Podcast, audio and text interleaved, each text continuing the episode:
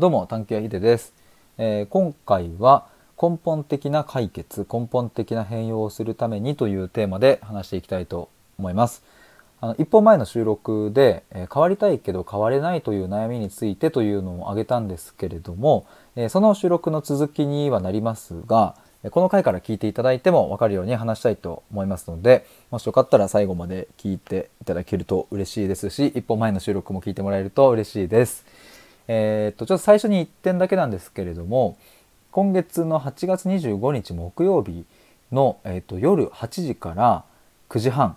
の90分でですね、えー、オンラインのイベントをやることになりまして、えそれが心と言葉の探求対話会というものです。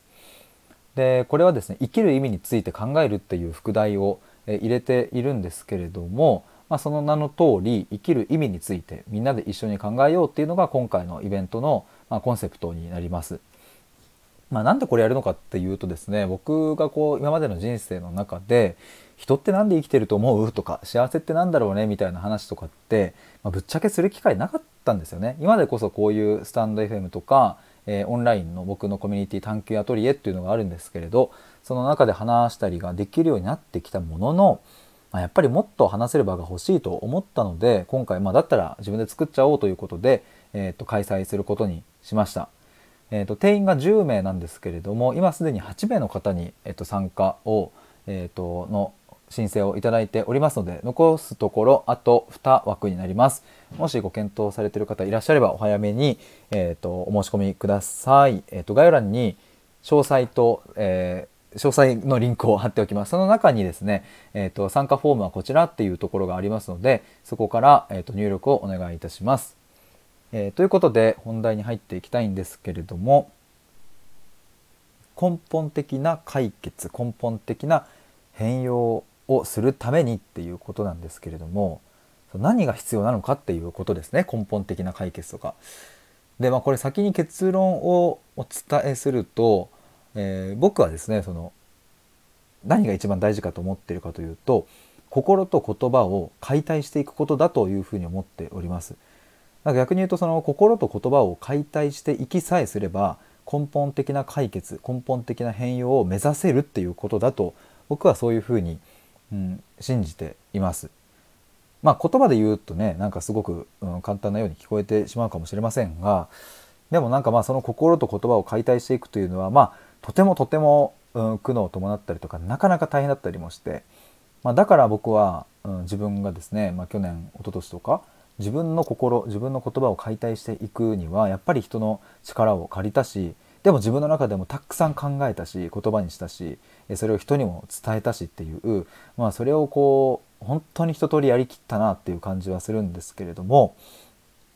まあ、あとはですねあの母親も、うん、自分ががんと宣告されてしかも余命1年と言われてからもう心と向き合わざるを得なくなったってもう追い込まれたわけですよね1年って言われたから。だから今まで見て見ぬふりをしていたところをもう蓋をしていたものを全部開けまくって、えそれをまず感じるところから始めそしてそれを言葉にするところにつなぎ、えそれを今度は相手に伝えるっていうところまで全部やりきったんですよね。っ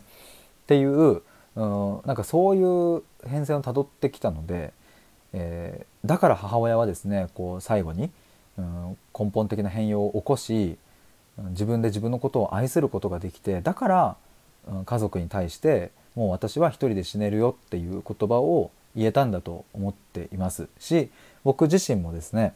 この心と言葉をもう解体してもう過去のトラウマとももう超向き合ったし、えー、なんなら去年のちょうどこの今頃はですね本当にもうね地獄みたいな時期だったんですよね。あのもう初めて両親にブチギレをかまし反抗期に突入し人生初ですよの反抗期ででも母ちゃんはもうあと余命 1, あ1ヶ月とかって言われちゃってどうやってこれ折り合いつけるんだよみたいなもう本当にもう地獄みたいな時期だったんですけどでもなんかなんとかそこをいろんな人に支えてもらってなんか乗り切った時にですねめちゃくちゃ自分の中でこう深い部分がこう変わったなっていう感じが起きたんですよね。なんかちょっとねここら辺ね詳しくめっちゃ話したいんですけれどこれ話し出すとすっげえ時間かかりそうなのでちょっと思いついたことだけ話していきます。あの根本的な解決変容が起きた時にまずね僕の身に起きたことが何かっていうとですねすごくこう創造性みたいなものが開かれていった感じがするんですね。まあ、創造性ってあの作る方ですねクリエイトの方ですね。なんかまあそういうとねなんかちょっとかっこつけてる感がありますけれどあの実際何かっていうとあの音楽その音楽って自分が弾くっていうウクレレをねもうやりたくてたまんなくなっちゃってなんかそのとりあえず自分が弾きたい音を奏でたいって思ってすぐ買いに行ってもうそっから僕今部屋の今目の前にもあるんですけれどもあの弾かない日はないっていうぐらい毎日ずっとガチャガチャやってるんですよ。とかあと料理になんかちょっとこう目覚めて料理を作るのが楽しくなったりとかそういう方になんかこう感性が向くようになってったんですね。っていうのがなんかまあ今ちょっとパッと出てくる、うん、で簡単にお話できるところとしたら、まあ、ここの2つがですねものすごくこう根本的な解決変容を起こしたためになんかこう出てきたなっていう感じがするんですけれども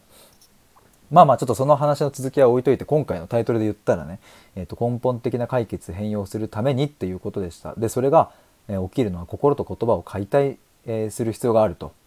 じゃあ心と言葉を解体するっていうのは一体何なのかっていうところだと思うんですけれどもあの、ま、これはねあの僕が多分今でもいろんな方とコラボしたりとか、まあ、コラボじゃなくても対話する時にもうものすごく一つもう意識しているというかもう無意識レベルの意識になっていると思うんですけれどもその人が何でその言葉を使っているのかとかその言葉の背景だったり、え使うようになった経緯だったりそういうものにめちゃくちゃ神経を神経をっていうとねなんかこう気にしすぎてるみたいな感じになっちゃうかもしれないですけどもうそれをあのむっちゃあのもうアンテナバンバンにしてなんかこう取りに行ってるっていう感じがするんですけれどなんかまあ言ったらその言葉なんでその言葉を使うようになったかっていうところをもうねヘリクスでしょっていうぐらい解体していくんですよ。例えばなんだろうなあの例えば、えっと、じゃ例として「俺なんて〇〇で〇〇なんですよ」っていう 〇〇多いな言葉があった時に「俺なんて」っていうそこってめちゃくちゃ僕は重要なあのものが隠されているというかそこにたくさんの過去から詰まったものがあのそこの中にあるっていうのが感じるんですよね。でそうなった時になんで「俺なんて」っていう言葉を使うようになったんだろうこの人はっていうのをいろんな角度から質問したりとか一緒に探していったりするわけです。例えばそういうところですね。とか他にはそうだなまあ例えばあの自分らしく生きたいっていうふうに言っている人がいた時に自分らしく生きるって何なんだろうかっていうことをこれまた解体していったりとかえっとね本当にあの自分らしくっていう言葉をもっと細分化して自分とらしくっていうところで例えば見てみたりとか自分ってそもそも何だと思いますかっていうあのまあそれをストレートに質問する時もあればそうじゃない時ももちろんありますけれどなんかそんなこと考えたこともねえよっていうか自分は自分じゃんっていう話だと思うんですけれどなんか僕の感覚だとそこまでもう徹底的にあのへりくつだろっていうレベルくらいまで掘り下げた時に心と言葉の解体が起こるんですよ。解体作業がこう始まるんですよ。だからなんか自分って本当わがままなんですよねっていうふうに言われた時にあのいやわがままってわがままであるっていうことでもあるじゃんとかなんかその言葉の捉え方ってもう本当に人それぞれだしそこにどんな意味を込めるかっていうのはマジでその人の経験が、えーと、全部そこにつながってくるからまずは言葉をこう解体していくっていうところが非常に大事になってきて、まあ、こういう感じでですね、えーと言葉の中身を覗いていくっていうのがあのこの心と言葉の解体っていう意味なんですよね。で言葉をですねこう解体していって、えーと、じゃあなんで自分はそもそも自分らしく生きたいという言葉を使うんだろうか。そもそも自分らしくっていうのは一体どういうことなのかっていうのをこうどんどんどんどん解体していくとその中に心があの埋まってるんですよ。つまりこの心から発信された言葉であるっていうことですね。基本的には。こういう悩みとか強い思いが載っている言葉っていうのは心がこう奥底に埋まっている感じなんですね。でそこにたどり着いたら今度はその心をさらに解体していくというか中を覗いていくんですね。でするとその人自身もまだ言語化していなかった部分だったり自分もまだ気づかなかったような思いとか感情とかに触れるような瞬間があってでそれが起きた時に今度またそれを言葉に戻していくっていうかまた言葉にしていく感じなんですよね。そうすると新しい、え、その人にとってのこう言語の獲得というかうんと例えばそうさっきで言ったらこう「わがまま」っていう言葉はすごく否定的な意味として捉えていたものが「わがままに生きる」って言えば、まあ、確かにその人によっちゃね自分のことをわがままだなって「お前わがままだよ」っていう人もいるかもしれないけどそれってわがままにわがままに生きているっていう証拠でもあるなみたいなそういうふうに自分の解釈とかをですねその解体することによってどんどんどんどんこう変化を起こしていくわけですね。っていううん、その変化をいろんな言葉でそしていろんな心の部分で起こしていくとそれが大きな,、うん、なんかこうまとまりになった時に、えーと、ものすごく大きくこう変容していく根本的な変容をしていく、まあ、それがこう今ある悩みの解決につながっていったりするっていう、まあ、そんな感じかなと僕は今捉えております。っていうねちょっとなんか熱くなっちゃいましたけれどもなんか僕はそういうふうにして人の心言葉っていうのをこう覗いていきたいなと思うし、うん、そうやって解体していったりとか、うんとその解体していったものをまた言葉に戻すっていうことはものすごくこの12年どころかもうずっとやってきたことだったりもするのでここはあの力になれる皆さんの力になれるんじゃないかなと思っております。だからあの是非何かそういうのをやってみたいなというか何か今こうなんか自分の中にモヤモヤする悩みがあってとかっていう方がいらっしゃれば是非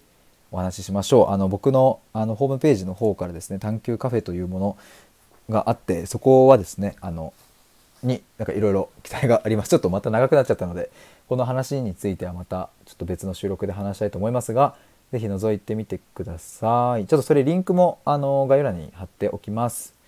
ということで以上です。えっ、ー、と、一歩前の収録から聞いてくださった皆さんも、あの、この収録を聞いてくださった皆さんもありがとうございました。以上です。